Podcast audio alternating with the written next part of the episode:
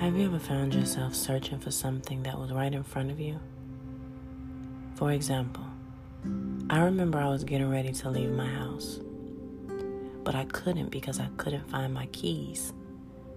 I know this may sound crazy, but my keys were in my hand the whole time. I was ready to go, but thought I couldn't without my keys, in which I was already holding. Happiness is the same way I described this example. Happiness is already within you. In order to experience it, you are going to have to get in tune with yourself, face yourself, and activate it. In fact, this is the only way it can be activated. A lot of people are searching for other people to give them what's already inside of them. The only one that can make you happy is you. Materialistic things and people cannot make you happy.